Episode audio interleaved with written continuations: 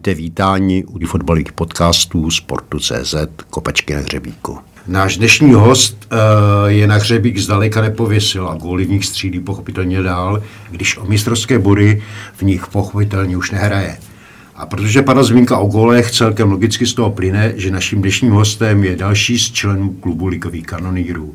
A nejen člen ledejaký, protože naším hostem je Vratislav Lokvenc, který střílel góly v Hradci Králové, Pražské Spartě, Bundesligovém Kaiserslauternu, Bochumy, ale také v rakouském Salzburgu a celkem má na kontě 136 branek. Vítejte u mikrofonu, Vlad Vrátil. Já zdravím. E, máte představu, kolik těch gólů vůbec jste v kariéře dal? Mám.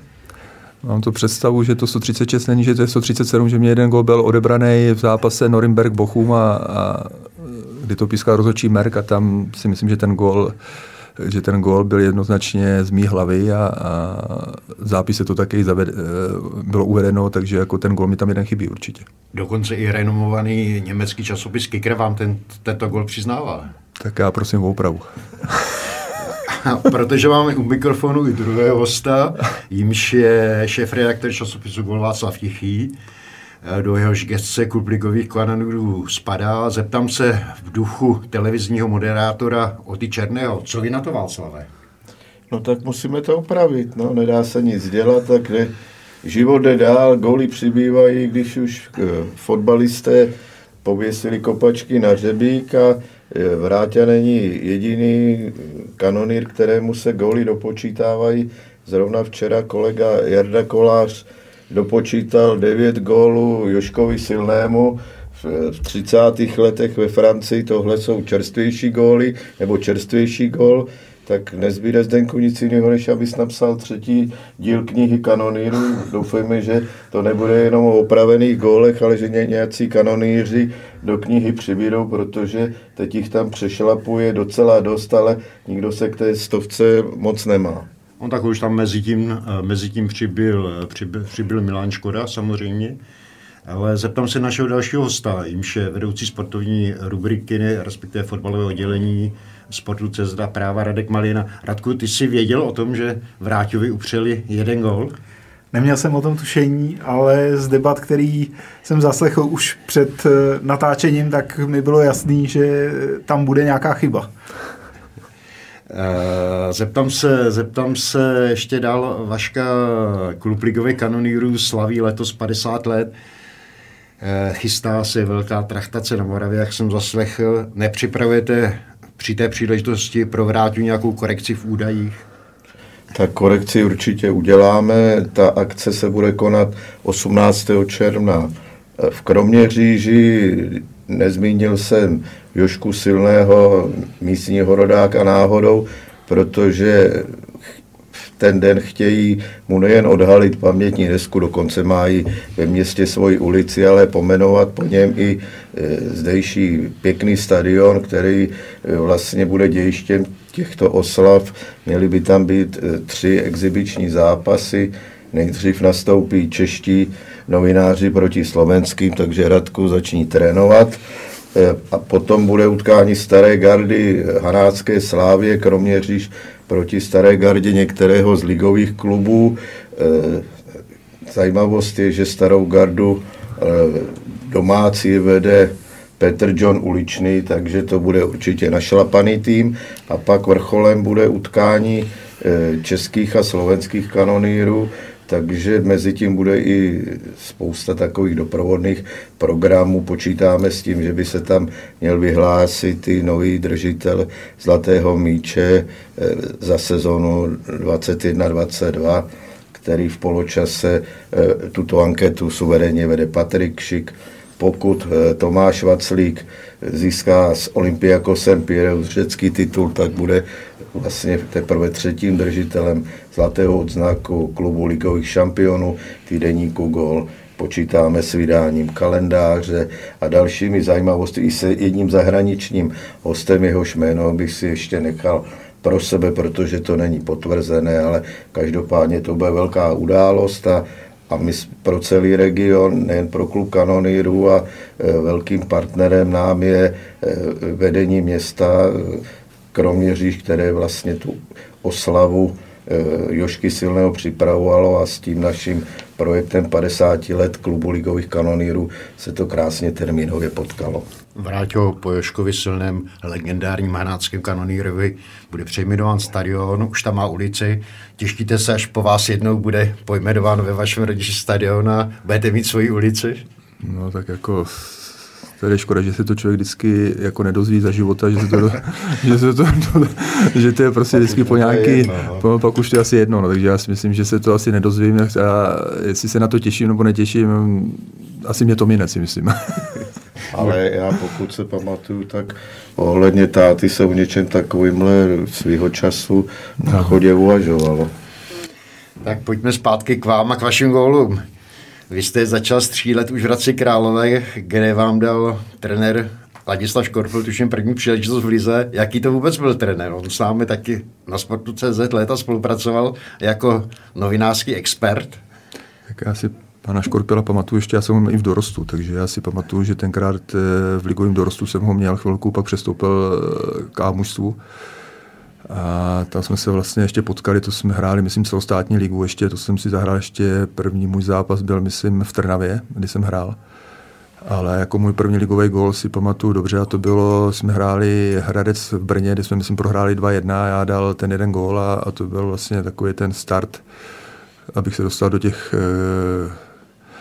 e, jako mezi ty kanonýry a, a pamatuju si ho dobře, že to bylo v takový, jako ve Vápně, v takový nějaký v pádu hlavou. Z Hradcem Králové a je spojen taky legendární zájezd od roku, jak se Hradci říkalo, do Mexika. Tehdy tam byl eh, Čecho-Američan pan Voda a vy jste se vypravili na za oceánskou štaci. Jaké jsou reminiscence na tento Jak, historický zájezd? Jako za mě, já můžu říct za mě jako výborný, protože mě bylo v tu dobu 18 a v tu dobu já jsem měl být někde na vojně, tam, když někomu řeknu, že jsem byl na vojně v Mexiku, no tak jako se všichni divějí, takže jako já jsem tenkrát vlastně s tím fotbalem začínal a co si pamatuju, jsem byl dokonce na pokoji s Milanem Duhanem, ale on člověk řekne Mexiko, jako že jsme viděli plnou věcí a takovýhle, ale na to člověk jako tam, kam nás odvezli, jo, tak to nás odvezli někde 50 km za město, za Guadalajaru, do nějakého tréninkového centra. A tam nic nebylo, to bylo jenom tréninkový centrum, nic víc. Jo, ty pokoje byly bez televize, jenom prostě holobity, takže jenom postele, nic víc. Jídlo katastrofa, takže každý se těšil domů a já jsem to nějak přečkal, jak mě bylo 18, já jsem nikam nespěchal, tenkrát mobily žádný nebyly takže jako nebylo kam zavolat nic, eh, ale tam jako ty kluci, kteří měli rodiny a tohle a, a ty starší, tak ty se těšili každý den domů a už prostě počítali dny a mě to tenkrát bylo úplně jedno, ale jako zájezd to byl dobrý, musím říct, že zájezd to byl výborný.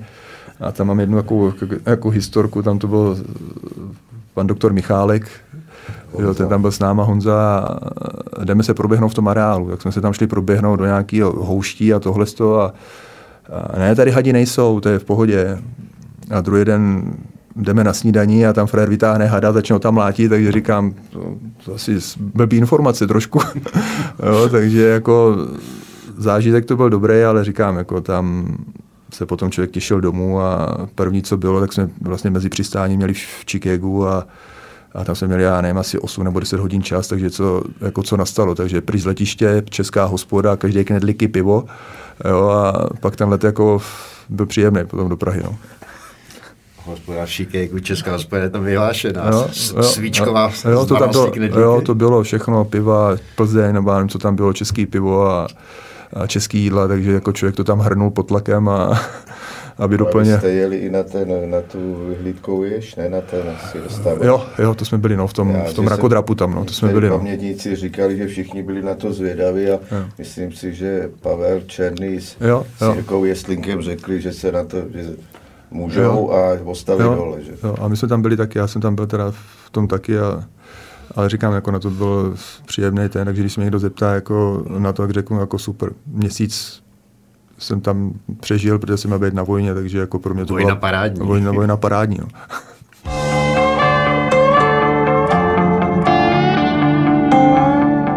Vráťo, v souvislosti s Hradcem je taky eh, hodně často vzpomínán váš přestup do Viktorky Žižkov, respektive Sparty jako kdyby to člověk asi v dnešní době někomu vyprávěl, tak se mu to zdá neuvěřitelný. Ano, já jsem to teďka s okolností vyprávěl před Vánocema na Spartianské besedě v Hostiným, kde jsem tam byl s Vaškem Kutálem.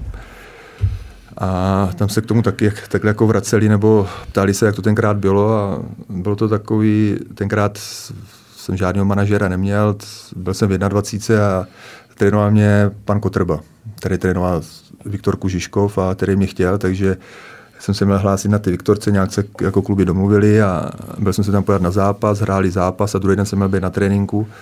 No ale já na tom zápase potkal jednoho člověka, Pepa Vacek, Pepa Vacek, který seděl takhle přede mnou a e, který prostě měl blízko ke Spartě.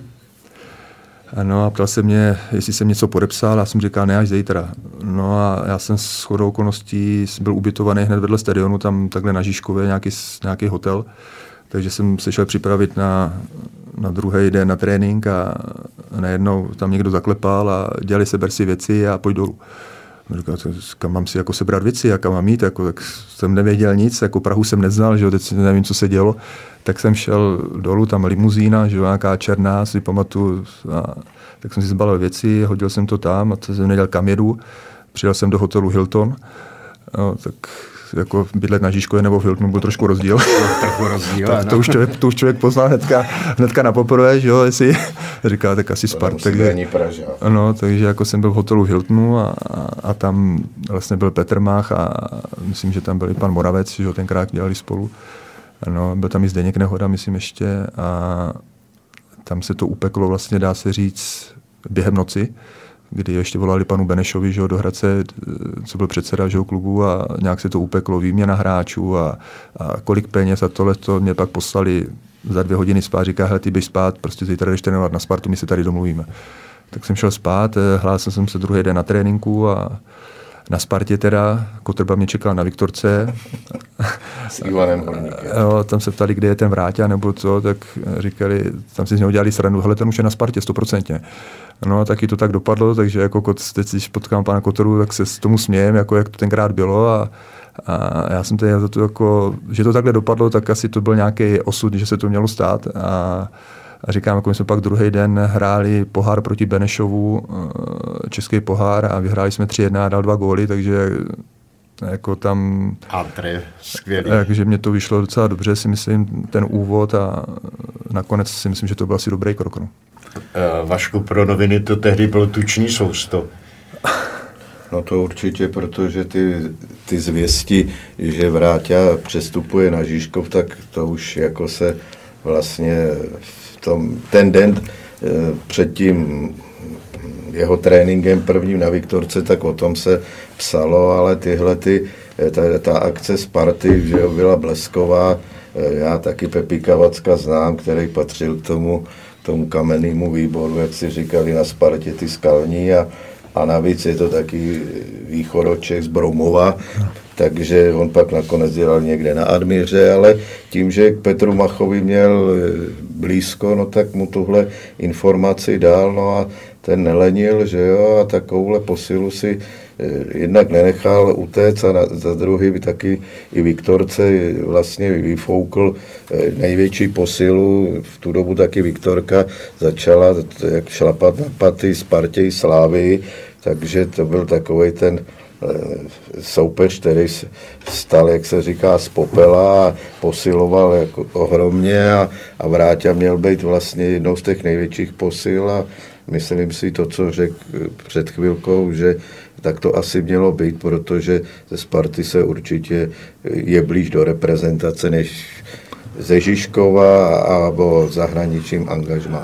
No, Radku, dneska na, na webu by to asi na sociálních sítích by takovéhle akce Kulový blesk, který tehdy Sparta provedla, mělo obrovskou sledovanost. To určitě mě by zajímalo vlastně, když tehdy nic z toho, o čem se bavíme, neexistovalo, tak jaká byla ta bezprostřední reakce eh, pana Kotrby, nebo vůbec i Ivana Horníka, když eh, vlastně se to dozvěděli teda asi ex post, když už smlouva na Spartě byla podepsána. No, tak já tu reakci jako zaprvé jako vůbec nevím, a tu jsem se doslech, jako a když jsem pak potkal, říkám pana Kotrbu, který byl vlastně tenkrát ještě v té 21, takže jsme se i potkávali a říká, ty, ty s nám dal, mi říká, ty s nám dal, ty, ale jako, že mě jako to přeje to jako nejlepší a říká, ty jsme se tam tomu smáli. Ty, každý si z nás dělal stranu, že ten už je ve Spartě a ono to pak vyběhlo, že už jsem ve Spartě a říká, a říká že to bylo jako pro ně jako hrozný, ale říká, jako vzal to sportovně, no, prostě říkal, měli jsme to podepsat hned v ten zápas a byl klid a čekalo se na druhý den a jako tady vidět, že se prostě za ten den eh, stane plno věcí, no. Jste tehdy vrátil hodně vyvolený, když na vás zabušili prostě v noci na Žižkově a nevěděl jste, o co jde. Vůbec, to bylo někde, já nevím, před večerem 7 v 8 a a tam najednou zbal si tašky, vůbec jsem toho člověka neznal, čeká ti dole auto, neviděl jsem kam jedu, si mě vezou někam, nevezou, nebo co se stane, já vůbec jsem nevěděl kam jedu. Jo, a pak říkám, jako, než spát na Žižkově, tak jsem se vyspal v Hiltonu a bylo to lepší teda, no, jako mezi námi. Zdráhal jste se, když jste nevěděl, kdo pro vás přišel? No, zdráhal jsem, jako samozřejmě jsem se zdráhal a vůbec jsem ty lidi neznal, nebo byl tam řidič, jo, Petra Macha a někdo s ním přijel, to byl zrovna i Pepa Vacek, nebo já nevím, jestli tam zrovna byl. Tak jsme nasedli do auta, teď jsem nevěděl vůbec opravdu, kam jedu, do čeho jdu nebo něco. Pak jsem viděl teda pana Macha, tak asi Sparta, jak jsem si říkal, tak to je jo, Sparta, takže ale jako, že musím říct teda, jak oni to upekli jako za těch pár hodin s tím panem Benešem a, a prostě, že teď mě bylo líto spíš těch hráčů, kterým se odejít. To byl Joška Kožlej nebo tři dokonce, já nevím. Tam byl podle mě i Era Urban. Ne? Kostelník, myslím Pepa Kostelník tam taky musel no. to, jo, takže jako tam museli odejít snad dva, jako dva hráči nebo tři. Takže spíš těch hráčů mě bylo jako líto, jako že kdyby se domluvili na penězích, tak to je OK, ale že ty hráči se museli vlastně ze dne na den, na to, aby věděli, tak už druhý den na tréninku nebyli a už se museli hlásit v Hradci. Že? Takže jsem si připadal, teď já jdu jako do nějaké kabiny že jo, a tři hráči tam nejsou a, přijde nějaký elokvent. Že jo. Jo, takže jako člověk se trošku cítil blbě, a, ale jako říkám, jako dopadlo to tak, jak to mělo asi a asi na Žižkově pět titulů bych neslavil. No. Na letní jste prožil šest báječných let, dal jste tam 74 gólů, získal pět mistrských titulů, vysloužil si reprezentaci, dokonce angažma v Bundesligovém Kaiserslauternu, takže na letenské angažma asi vrátil vzpomínáte rád. Tak já si myslím, že to bylo asi nejlepší angažmá, co jsem zažil. Tam to fungovalo úplně perfektně, tam každý věděl, co má dělat. Jako, když se šlo do hospody, tak se vždycky šlo naplno. No, tak jsme prostě se, se pilo a druhý den jsme měli trénink, tak se, se trénovalo taky naplno, takže každý věděl, co má dělat a já si myslím, že ta sranda tam byla, ale každý věděl, o co jde, že je ve Spartě a že prostě nic lepšího není tady u nás, takže ta zodpovědnost tam byla velká. No. Když teda člověk jako už někam jde nebo tohle, tak eh, samozřejmě jsme šli a Eh, byla sranda, ale na tom hřišti každý věděl opravdu, co, co, co má dělat nebo jakou zodpovědnost má, aby jsme vyhráli druhý zápas nebo o víkendu. No. Takže nejlepší parta, jakou jste při toulkách za fotbalem po Evropě zažil? Jo, já si myslím, že určitě, no, protože ty srandy, co jsme tam zažili a těch oslav a takovýhle, takže jako si myslím, že jednoznačně úplně nejlepší angažma. Je nějaká historka, která na světlo světa ještě nepronikla? to já nevím, jestli nějaká historka tam, jako těch historek je mraky, to určitě, ale, ale já si myslím, že to je všechno takový, říkám, to je všechno spojené s těma oslavama nebo uh, s těma úspěchama, jo, takže uh, tam prostě člověk, jako když, když jako přijel na tu Spartu, tak, uh, tak samozřejmě měl nějaký respekt a, a jako, já jsem se tam třeba cítil dobře, i když ten třeba půl rok jako člověku trvá, než se do něčeho tam trošku jako zapojí nebo tak, ale já si myslím, že kluci mě vzali dobře a, a během těch pět let nebo šesti let tak se plno kluků vyměnilo, že odešlo, přišlo a, a člověk si tam buduje nějaký, nějaký jméno nebo ani nad tím tolik nepřemýšlí, takže já si myslím, že to zafungovalo dobře, je to všechno odraz nějakého úspěchu. Když má člověk úspěchy, tak pak roste vlastně i to jméno jeho a, a je spojován vlastně potom se Spartou to vaše jméno rostlo hodně, protože jste začal dávat góly a dával jste jich hodně, přesto jste tam zažil jeden takový krizový půlrok pod trenérem Želou. No, tak to byl podle mě sti, jako pro mě stěžejní bod, protože tenkrát jsem přišel díky ně, vlastně ne němu, ale je to pro mě takový jako spojení s ním, že jsem přišel o Euro 96. Eh, to byl zrovna takový ten nešťastný rok, co tam byl, ale Eh, tam tenkrát vlastně byl trenér eh, půl roku Jarabinský, pod ním jsem dal 8 gólů za podzim a nevím z jakého důvodu potom přišel, přišel teda Petr Žela a vlastně za něj jsem dal jenom jeden gól a, a přišel jsem vlastně o Euro 96, takže já si myslím, že kdyby tam zůstal tenkrát trenér Rabinský do konce roku, tak jsem na to Euro jel, protože pod ním jsem se cítil dobře nebo věřil mě a přišel Petr Žel a prostě všechno šlo do kytek a, a jako tam to byl trenér takový prostě ne podle mého vkusu. No. Mm. To asi hodně mrzelo přijít do evropských šampionát, zvláště když to tam reprezentace dotáhla až do Wembley, až ke stříbrným medailím. Jo, tak určitě člověk, člověka to zamrzí, od co vlastně přišel, ale říkám, to je prostě, tak se to asi mělo stát, nebo samozřejmě, že, že, že prostě mě to bylo líto, ale člověk jako si s tím musí nějak vyrovnat a jít, a jít, a jít dál. No.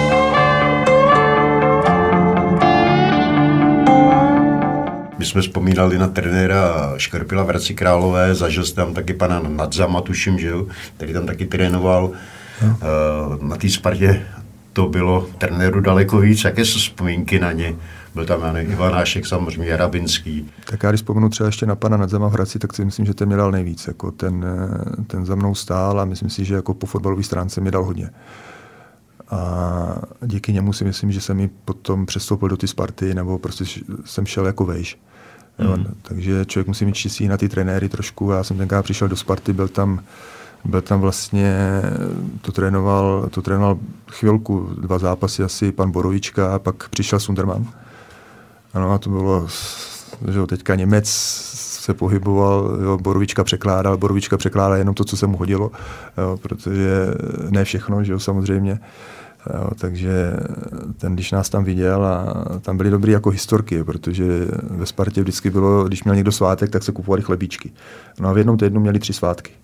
Takže my jsme měli třeba pondělí, úterý, čtvrtek chlebíčky, jo? a v sobotu nebo v neděli jsme hráli. Poprvé to zkousnul, pak to viděl po druhé, říká, je, a když to viděl po třetí, říká, ty si chytnu za hlavu a říká, mein Gott, jako kde to jsem, nebo tady se jenom, tady se jenom mý takový letý, ne? no, jako měl dobrý, on jako pak nás dál a já jsem tenkrát tady někde, s okolností někde v Kladně jsem potkal Sundermana, tak se ke mně hrnul, jako jsme si chytli a, a, a sám, sám teda říkal, říkal, pro mě to bylo nejlepší angažma. Sám říkal, že, že toho lituje, že nemohl zůstat díl, ale že pro ně to bylo nejlepší angažma. Říkal, že po fotbalové stránce, že to, co jsme dělali, nebo takže to fungovalo dobře. To, co bylo mimo fotbal, tak říkal, že to ještě taky nezažil v Německu. To já jsem to nezažil taky v Německu, tohle to, to co bylo ve Spartě mimo fotbal. Ale říkal, že, jako, že jsme si to mohli dovolit, protože to na hřišti fungovalo tam těch historik, historik kolem Sundermana nebo během jeho angažmá byla, byla spousta. Vím, jak eh, kluci vyprávěli i to, jak eh, při výběhu je stromovce se zastavili v hospodě, jo. Pro, propili tam teplákovou soupravu. No, ale, to, no ale to, už bylo, to už bylo, když jsme udělali titul. To už jsme udělali titul a tenkrát, když vlastně jsme šli zaběhat nebo po zápasový trénink, že jo, takže všichni narvaný penězma, kap, že jo, protože jsme věděli, že půjdeme do hospody, tam ve, u stromovky, takže jsme si šli zaběhat, to se stejně neběhalo, tak jsme si prošli, jo, no a tak jsme šli v těch teplákách, jsme šli do toho, do, do hospody No a tam že samozřejmě pivo, tohle a tam to tam lítalo a ty jsme neměli pak jako čím zaplatit, že jo? nějaký peníze už byly pryč, jak jsme říkali, tak, říkali, tak tam byli chlapi v, montérkách. Tam byli chlapi v montérkách, mi řekli, chlapi, zaplaťte nám pivo, my vám dáme tady to, co máme na a vy nám dáte montérky. No a ty jsme přišli v montérkách, někteří kluci přišli v montérkách na Spartu a Jardeon se mohl zbláznit, protože ty věci se nějak museli vracet. Takže někteří přišli v montérkách a říká, kde máte věci. Říká, jsme to vyměnili, ty, tohle to jsme neměli na zaplacení. No, tak nám začal nadávat, ne, a tohle a mazejte zpátky, ať vám to, já to musím vrátit. Takže kluci, ty měli montérky, tak museli zpátky, aby dohnali ty chlapy, aby si to zase vzali zpátky. Rád jste rád, že jste tohle mohl prožívat v době, kdy nebyl žádný Instagram, Twitter, jo, jo. že dneska asi, kdybyste vyrazili na takovouhle akci, byť oslavovat titul, tak by se za pět minut vědělo, jo, kde jako, se... Říkám, jako ty mobily tenkrát nebyly a člověk jako tak tenkrát nebyly ani takovýhle nějaký prostě možnosti nebo něco, tam si šlo do hospody a byly hospody a hotovo, že? Takže já si myslím, že to bylo právě jako dobrý, že jsem rád, že jsem to prožil jako bez tohohle, protože protože si myslím, že to bylo jako jednodušší, no asi. Jo, jsme prostě, jsme si to opravdu jako užili ty, ty různé, já nevím, oslavy a takový ty, ty třeba před, před tréninkem jsme chodili na kafe do park hotelu a, a po, za, po tréninku do park hotelu a tam jsme si dali smažák a svíčkou se šesti a to tenkrát jídlo nikdo neřešil, jo. No, takže tam jsme se tam scházeli s, i se spartianskými hokejistama, takže tam bylo takové jako, dá se říct, kde se ty kluci scházeli a, a kolikrát se tam zůstávalo třeba i díl, a, ale každý věděl, co si může dovolit, co ne, takže jestli si někdo dal třeba o dvě piva víc nebo něco, tak už tak věděl, že si ty dvě piva může dát. No. Parkač to byla proslulá spartanská základna. No, lobby bar. Lobby bar, jo, tam to je ono. Eh, trochu jsme narazili, vrátil na, na reprezentaci eh, na Euro 690, o který jste přišel. Jste ale přesto vydržel v reprezentaci nebo hrál v, reprezentaci, eh, v reprezentaci neuvěřitelných 11 let, jestli jsem to dobře počítal. No. 74 startů, začínal jste se Skuhrem a s Drulákem a končil jste vlastně s, s Barošem, s Kolerem. Úplně jiná generace. Ne, neuvěřitelná výdrž. A jo, úplně jiná generace. Já jsem tenkrát, si pamatuju, tak ten první zápas, když jsem přišel do, národě, do nároďáku, tak tam byli opravdu tyhle ty jako starší hráči a, a ono se to pak jako průběžně měnilo a trenéři se měnili, ale během těch 11 let jsem tam zůstal, vlastně dá se říct, a, a zažil jsem tam taky, jako tam to bylo, ta, ta reprezentace byla úplně o něčem jiným.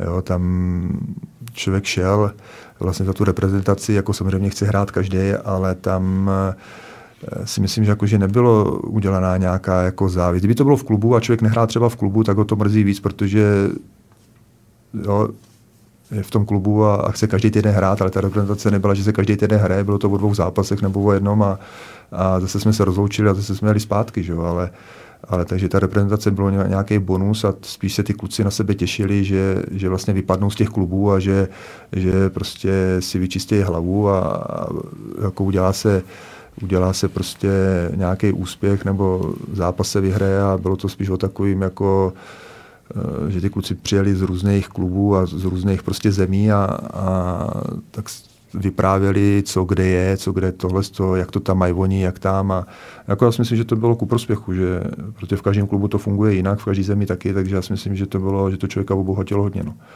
O euro 690. v Anglii jste přišel, ale dva evropské šampionáty v roce 2000 a 2004 jste absolvoval, absolvoval jste taky mistrovství světa. E, to mistrovství Evropy v roce 2000 tam se odjíždělo s velkými nadějemi a nakonec to skončilo. Já si pamatuju, že jsme tenkrát tu kvalifikaci hráli bez ztráty boru. A tam bylo velké očekávání. Já si myslím, že ten první zápas nám hodně ublížil. To jsme hráli s Holandskem, kde rozhodčí Kolina vlastně zapískal Jirkovi Němcovi tu penaltu někde tři minuty před koncem a tam si myslím, že tam nás to položilo, protože tam ten zápas byl jasně vyrovnaný a tam se neměli prohrát a a tam byly dvě ty Čese na no, no, já si myslím, že tam to bylo prostě takový nešťastný a pak samozřejmě Francie, tam jsem si prohrál 2-1, nebo jak to bylo, myslím, no, s tou Francií. mistr světa. No, takže tam jsme prohráli 2-1. Ještě tam namazal. Jo, ale tam říkám... No, Gabriel tam ještě namazal. Ale říkám, to byla škoda prostě toho prvního zápasu. Ono se to všechno odvíjí, dá se říct od toho prvního zápasu, když člověk udělá bod, že jo, tak pak mohl třeba udělat s Francií bod a mohl porazit Dánsko a byl tam, že jo, takže jako si myslím, že ten první zápas, tam jsme všichni cítili nějakou křivdu a se nedalo nic dělat. No, jako člověk, když vyhraje kvalifikaci, tak je to asi úplně bez ztráty bodu, tak je to asi nepodstatný, když, když potom vypadne ve skupině. No. Ještě po tak suverénní spanělí jízdě, která neměla, neměla dlouho období. Hmm. A dlouho nás pak jste si všechno za čtyři roky vynahradili v Portugalsku, nebo vynahradili, i když to očekávání a ten manča byl tak silný a tak kvalitně hra, tak skvostný fotbal, že asi to vyřazení v semifinále s řekama tak tam se to sešlo úplně, úplně do puntíku všechno, protože tam si myslím, že plno hráčů bylo vlastně na vrcholu nějaký, nějaký formy, nějakého věku. A si myslím, že tam jsme to měli vyhrát a jednoznačně jsme na to vítězství tam měli. A říkám, jako plno těch mladých kluků, který prostě získali zkušenosti, kteří do té reprezentace přišli, takže vlastně dostávali nějaké zkušenosti v těch klubech a říkám, jak tam byli ty starší nebo mladší, tak už eh, i ty mladší byli zkušený. A tam opravdu škoda jednoho toho momentu prostě při prodloužení ty hlavičky a ty řekové tam hráli jasný antifotbal a vyhráli to, takže já si myslím, že tam jsme měli i, že se hrálo dobře, i pohledný fotbal, dalo se na to koukat, eh, úspěch, nebo vyhrávali jsme a tam se to mělo dotáhnout úplně, úplně do konce. No. To, je, to bylo strašně smutný. No. pro vás asi bylo smutný mistrovství jste v Německu, kam se se vrátil a vlastně se tam vykartoval. A tak jako já jsem tam přišel po nějakým těžkým zranění, když jsem měl koleno křížák udělané. No, a tam už to vlastně ty kluci vlastně už nebyli v takové ty top formě jako dva roky předem. A tam se to zase sešlo úplně blbě a říkám, ten zápas třeba s tou Ghanou nebo něco tam vlastně Tomáš Ufoluši dostal někde v nějaký 15. 20. minutě červenou kartu, teď bylo 30 stupňů vedro a, a tak ty Černoši, že ty jezdili jako... Byla možná ještě zima v těch 30 stupních. Jo, my jsme se tam potili, to teklo z nás. Je... Hlavně se dostal gol ve druhé minutě. No, jazyk na vestě, pak do toho Tomáš Ufaluši červenou a prostě tam myslím, každý říká, že to byl nejkrásnější zápas, protože tam, myslím, Petr Čech tam čaroval, tam chytnul snad 10 šancí nebo kolik. Jo, a každý říká, to byl nej, jako nejkrásnější zápas mistrovství světa, že to bylo nahoru dolů, furt Jezdil se to přelejvalo, nikdo nebránil skoro, takže jako z pohledu asi diváka dobrý, ale z pohledu jako hráči asi moc ne, no, tak eh, no a pak jako Itálie, tam, tam samozřejmě to, no, ta, nakonec to Itálie vyhrála a tam ukázali asi svoji kvalitu Italové. No.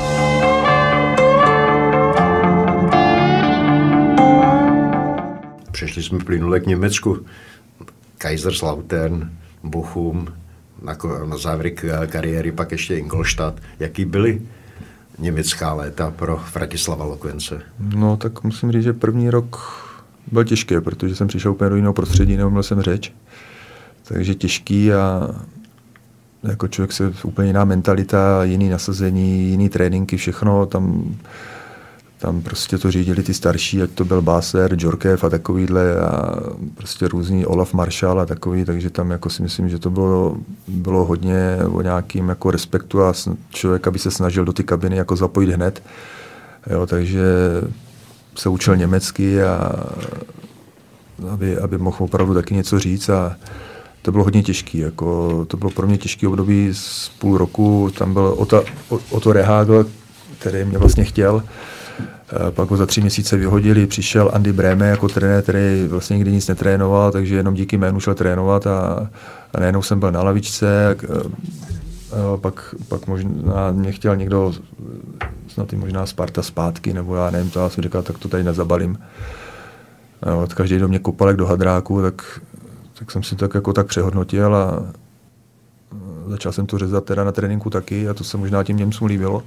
Takže jsem se rychle vrátil zase zpátky do sestavy a, a tenkrát tam vlastně začínal kariéru Miro Kloze, který přišel z Bčka a který mi tam, dá se říct, trošku pomohl po nějaký jako mentální stránce, protože to je Polák, tak jsme si dobře rozuměli a, a nakonec jsme strávili hezky čtyři roky spolu, spolu prostě jako spolubydlící na pokoji, takže si myslím, hráli jsme spolu v útoku, takže si myslím, že to byly jako dobrý roky a rozuměli jsme si jak na hřišti, tak i mimo, takže si myslím, že pak jako na to vzpomínám docela, docela rád. No. On to byl taky problém s trenérem uh, Charecem, který tam přišel a chtěl z vás, tuším, udělat špilmacha, ne? Jo, to mi tam někde o to, ještě se musím vrátit tomu Charecovi. Jako, ten měl samozřejmě zkušenosti z Eidhovenu a, a tady z těch štacích, že jo, z Belgie a takže to byl zkušený trenér, ale musím říct jako hodně náročný. Hodně náročný na preciznost. Eh, ten měl výhodu to, že, že vlastně uměl eh, dobře německy, anglicky, francouzsky, a, takže byl dobře vybavený a, a ten jako byl hodně, hodně náročný, hodně náročný tréninky byly, eh, jako člověk šel unavený na zápas za něj. Jo, my jsme třeba dva dny před tréninkem měli, měli dvakrát trénink. Mm-hmm. Jo, a já jsem šel za něj vždycky unavený na, unavený na zápas, po každý. A když jsme mu řekli, že potřebujeme nějaký volno, tak, tak prostě trval na tom, aby byly ty dva tréninky a jako měl dobrý charisma, jako lidi ho měli rádi, všechno. A jako tenkrát mě chtěl dát někde nějakého špilmachra, nebo ne špilmachra, jako on tomu říkal špilštacion. Jo, takže to znamená jako za útočníkem, jako ať to všechno hrajou na mě, že já jo. to udržím a pak, roz, a pak můžeme hrát. Jo, já jsem to tak jako, aby jako, že když neměli kam to hrát, tak to hráli na mě. Že? Takže já jsem to tam jako dokázal udržet a, a všechno to pak hrnuli na mě a já hrál nějaký špilštacion. Jo, do Vápna jsem sotva doběh, protože jsem měl vestu na jazyku. Jo, teď jsem musel bránit, útočit, bránit a říkal, no tak tohle to ne. No, ale tako, i za ní jsem teda dával góly taky a, a fungovalo to docela dobře, ale tenkrát, tenkrát si myslím, jsme se dostali za něj do finále německého poháru, poháru. Pro, proti Bayernu. A to byl jaký dobrý zážitek, teda musím říct. A jsme prohráli 3-1 a tam zase spoluhráč Marian Christov, že dostal v prvním poločase červenou kartu, no tak za stavu nějakého 1-0 nebo 2-0. No, takže jako plný stadion, 70 tisíc diváků, půlka Bayernu, půlka Sky Slaughternu a si myslím, že to byla atmosféra, na kterou člověk nezapomene. No. Tam vůbec atmosféra na, na německých stadionech. To vůbec jako, jako všude. Na Betzenbergu. Jako všude. Člověk přijel do Dortmundu, tam bylo 80 tisíc, na Bayern 60, všude bylo vyprodáno, všude. Všude. Na Betzenbergu chodilo 40 tisíc, takže 40 jako... No, ty jako jsme byli v kabině a ty už řvali na nás ty různé jako pokřiky a takovýhle, takže jako člověk jako už se na to hřiště těšil a nejhorší, jako, nejhorší bylo, když se nedařilo. Jo, když se nedařilo, tak uměli i nadávat teda, jo, tako, ne, že jako nás hnali. Jo, uměli i nadávat, jako člověk pak, když tam jako slyší jako nějaký pokřiky, jako šajs milionére a takovýhle, jo, jako, říkám, ty co to je, žádný milionář nejsem, ty já, já si vrátil, vzpomínám, že jsi v Kaiserslauternu pochvaloval, jaký to byl houbařský ráj, že tam nikdo houby nezbíral, že tam to byla bylo... vojenská základna. No že oni to nezbírali tam. No? Oni to tam nezbírali, no a tam vlastně byl jeden Čech, eh, který s okolností z té vesnice, co jsem bydlel. A jsme se hodně jako navštěvovali a ještě doteďka si voláme a tohle a ten mě každý rok posílá houby. Plný košíky, ale každý den. Tam to fakt nikdo nezbírá, tam já nevím, tomu nevěří nebo něco, že tam jak to bylo všechno i oplocený a různě prostě to, tak on třeba vlez za plot do nějaký jo, zakázaný zóny. zóny, jo, protože ty američani to nezbírají, tak to tam sebral a se přeskočil. Jo, a furt to tam roste, furt. A já jsem tam tenkrát jednou jsem se šel projít a to, to co jsem našel, říkám, to už nemůžu ani pobrat tohle. Jo, takže jako to bylo hubarské, no, protože KSS Alterna všude jsou lesy okolo, tyjo, tak ono to má nějakých 100 tisíc obyvatel a to je taková, bych řekl, větší vesnice. Jo. Tam, byly, tam jen byl jenom fotbal, jinak nic. Jo, to, když jako člověk někam chtěl je tak buď to do Frankfurtu nebo, nebo, nebo do Mannheimu. Hmm. Saarbrücken hrá třetí ligu, jo, takže tam byl v KSS Lauternu jenom fotbal a tady z těch vesnic Mannheimu, z Frankfurtu, Saarbrücken, tam byl dokonce i fanoušek z Hamburgu, jezdil do KSS Lauternu na zápasy. Ten jezdil 8 hodin vlakem sám a 8 zpátky. Dneska v Kaiserslauternu na ty vaše velké léta si jenom, jenom vzpomínají. Jo, tam je to teďka šp, jako hodně špatný. Třetí liga, velký stadion, a nevím ani kolik tam chodí lidí a je to tam asi prostě, tam je to o penězích. No. Tam tenkrát, když jsem přišel, tak vlastně ten prezident Friedrich to poslal do, nějaký, do nějakých dluhů, protože dělal velký přestupy a, a utíkali nějaký peníze tady z těch provizí pro manažery a takovýhle. A pak tam přišel místo toho Friedricha Jegi, Švýcar, který to prostě chtěl dát dokupy, takže chtěl zkrátit samozřejmě všem smlouvy a to nešlo, jo, takže se furt se chtěl domlouvat na nějakých prémích a takovýhle a, jo, takže jako tam zkoušeli na nás různý takové jako věci, finty a tohle z toho, takže to pak poslali do nějaký, jako že budeme v insolvenci, furt nám vyhrožovali, že budeme v insolvenci, ale ale věděli dobře, že když má člověk podepsanou smlouvu, takže to musí nechat prostě dojít. Jo, tam to by musel být člověk blázen, že tak na nás zkoušel, že o 30% a takovýhle a, a tohle to ať zachráníme klub a říká, ho zachraň ty, ale jinak, že jo. Přesně, no. Zavítáte tam někdy, nebo dostal se tam někdy poté? Jo, jednou, myslím, jednou jsem tam byl a dlouhou dobu jsem tam nebyl, tak jako ta třetí liga mě tolik nezajímá. Kdyby hráli první, tak asi jo, ale, ale do třetí ligy se mi tam nechce koukat teda.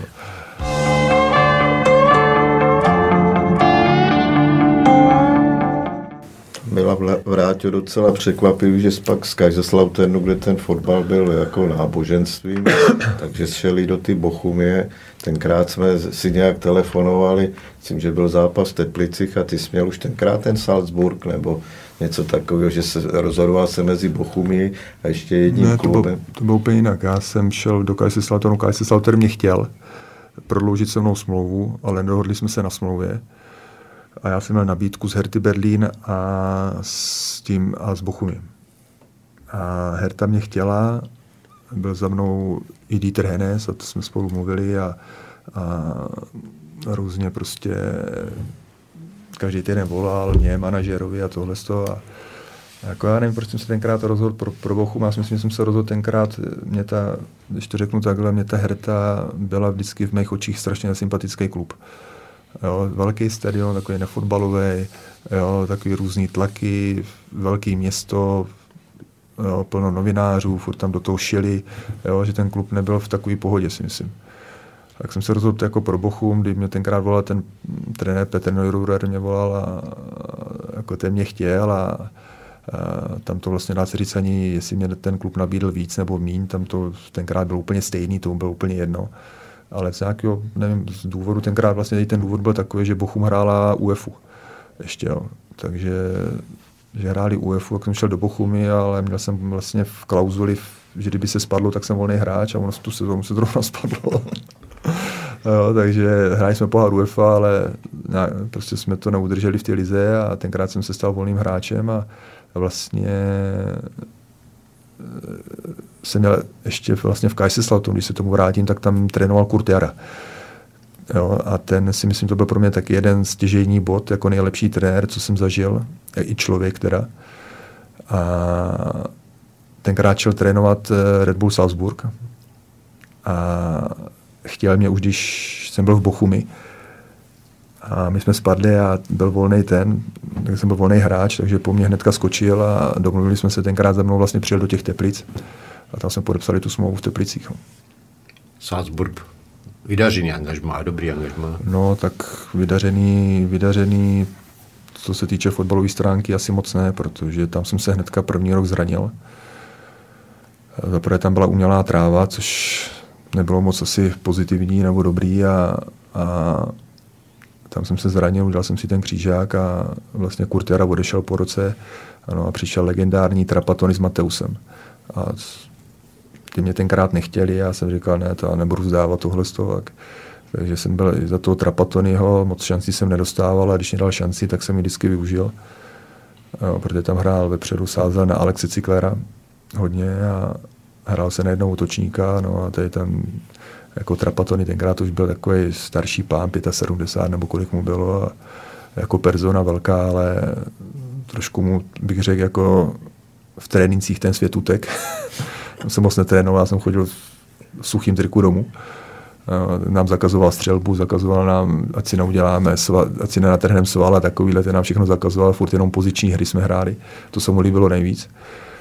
No a Měl tam tady ještě jednoho kondičního trenéra, který, jako, to musím říct, ten to měl vymakaný teda. Ten byl dobrý, no a teď jako stejně to nemohlo fungovat dobře, protože si byl Mateus jako asistent a Trapatony jako hlavní kouč, tak eh, to nemohlo do, ani dobře dopadnout. Jo, tam vlastně byla situace taková, že udělali Mateuse hlavního trenéra a Trapatony měl dělat sportovního ředitele. No ale Trapatony za sportovního ředitele říkal, ne, já jdu na hřiště a odsunul, a odsunul Mateuse. Že? No, takže jako tam ty dva jako to moc nefungovalo a víme, jaký Mateus je, to zase jako žádný férový člověk není. No, takže teď tam do sebe jako trošku za zády do sebe šili a, a prostě nedopadlo to dobře, no, takže pak jsem vlastně po třech letech odešel, ještě jsem šel mezi tím vlastně do toho, do Bazileje na půl roku jo, na, hostování. Na hostování ano. No, tam si myslím, že to taky jako takový angažma, jako dobrá zkušenost, musím říct dobrá zkušenost a, a poznat zase něco jiného, jiný hráče, jinou mentalitu a, a vlastně na závěr kariéry jsem to ukončil v Ingolstadtu v druhé lize a, a to byl fotbal úplně jako o něčem jiným. Na to, jako ta druhá liga, když to porovnám Bundesliga a druhá liga, tak je to úplně o něčem jiným. Tam, tam si jezdí nahoru dolů, tam se moc fotbal nehraje, tam se spíš kope. Hmm. No, tak takže to, no, takže hlavně si myslím, že v tom Ingolštatu jsme neměli vůbec stadion, tam nebylo zázemí, tam nebylo nic. Jo, teď tam mají nový stadion a nějaký zázemí, ale tenkrát tam nebylo nic, co se hrálo na stadionu, jako kdyby hráli, já nevím, v Kroměříži, nebo já nevím. Nebo, no, Čelákovici. No, to ne, to Čelákovice jako, jako menší, ale takový stadionek jako opravdu hrozný, to nebo jako s druhou ligou nemělo nic společného. V Německu jste vrátil, dával jubilní stay goal ligový, jim jste stoupil do klubu kanoníru. Tuším, že se to dával stej, ve stejný den jako Kolér. Je to možné, dal jsem to, myslím, proti Korbusu si pamatuju, jsem tenkrát dával dva góly a jeden z nich byl ten stay. Tak to byste byli na tom stejně jako Milan Baroj s Davidem Lafatou. Ty měli mezi tím jedinou hodinu, asi 8 50 minut vystupovali. Já, mu, já mám pocit, že to bylo no, Tak vy jste byli spolu dvojčata. Já si vzpomínám vlastně, jak jste na sebe, to bylo Makedonii, jak jsi zavolal Habich, aby ti to pustil Dino. Jo, jo, jo, to bylo v Makedonii, to myslím bylo jedna jedna, nebo jak to bylo 0-0, nebo já nevím, jak už to bylo, myslím, že jsme tam vyhráli. Mě to bylo 0-0, ještě to byl no, první gol. No, jsem Karel Poborský tam centroval někde, to bylo před koncem, ale no. já jsem tu, já jsem tam šel někde na posledních 20 minut nebo něco. Těžké dvě věže. Jo, ale těžký terén, pršelo, jako, jaký počasí, nic moc tam bylo. No a jako hráli jsme na jednu bránu, ale nikam jsme se nedostali, že? No, a tenkrát tam utek vlastně Karel Poborský po pravé straně, kopnul to do vápna, jako Jenda si myslím, že by jako na to asi došáh, ale neměl takovou tu dobrou pozici, co jsem měl asi já. Jo, možná by to třeba dál, nevím, ale měl to tak, já si myslím, že by to prostě třeba líznul nebo něco by to, tak se méně zařval, to pustí a, a tenkrát jsme tam vyhráli tím gólem, myslím. No, no. Ne, ne, pak ještě dával Honza hnedka, ještě v prodloužení no, dával tohle gól. Na... Tohle byl vítězný jo, gól, jo, jo, gól. Jo. Já si pamatuju, že pak ještě Honza asi za pět minut dával gól a ještě jednou. Na jaký repre gól, Vráťo, máte nejlepší vzpomínky? Já myslím, že na ten první to byl taky dobrý zájezd, to byl taky dobrý, jsme byli tenkrát vlastně na tom Kirin Cupu v, v tom, v Japonsku, Japonsku a zpátky jsme se vraceli přes Koreu a jsme hráli na tom olympijském stadionu v Koreji. Tam, tam v Soulu. V Soulu, no, tak tam jsem dával vlastně to první, první gol za národák proti Koreji a, a jako, v, no, v, jako v kvalifikaci, když jsme hráli vlastně v těch Teplicích proti tomu Finsku, tam to byl taky zápas, to bylo, jsme tam 3-1 vedli, vyhraný zápas, najednou to bylo 3-3 Říkám, to, to budeme remizovat s Finskem, nebo ne. A teď oni tam měli šanci tuto, že mohli vést 4-3, tam to Petr Čech chytnul. A já vlastně založil útok přes, myslím, Jardu Plašila po levé straně a on to kopnul nějak takhle z půlky, nějak takhle po zemi jako před bránu a myslím, že tam byl ještě Tomáš Jun. Jun tam byl. To, ten to nějak přešláp, jenom pustil mi to a jsem to tenkrát to bylo asi tři minuty před koncem, možná, nebo pět minut, já nevím. Já myslím, že to bylo minutu před koncem. No, no to tam jako tak jako... sám, tak ne, ne, ne, on to tam jako tak hezky skočilo a já jsem to měl přímo do běhu a trefil jsem to z první vlastně přímo pod klacek a vyhráli jsme, vyhráli jsme 4-3. No, takže jako to byl infarktový zápas, to jsme to, mohli to, prohrát, ale nakonec jsme to vyhráli. No, jo. To, tam, to byl tenkrát Karel Brickner na mrtvici no, tak zápas. Pro diváka asi dobrý a s dobrým koncem, ale teda... Já když vzpomínáme na trenéry, tak dodnes si pamatuju, jak zdával dva góly v derby Slávy, tak 5-1 ale tak Franta Cipro, že jo, na star, ještě na Spartě se chodilo tím letím a ten tam pak řekl, že by všem hráčům přál i tím spartianským špalírem fanoušku tou uličkou hamby na tiskovou konferenci. Jo, tam si to pamatuju dobře, to bylo v roce 2000 někde v květnu a to byl pro nás důležitý zápas, že když vyhrajeme, tak jsme mistři.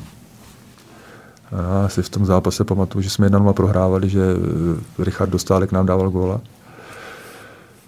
No a že bylo zrovna takový teplo, takový jako počasí, takový divný a, a pak jsem dával prvního, druhého góla, 2-1, pak jsme jim dali bůra, udělali jsme titul a slávisti zmizeli z toho stadionu, ani nevím jak, jako jak rychle.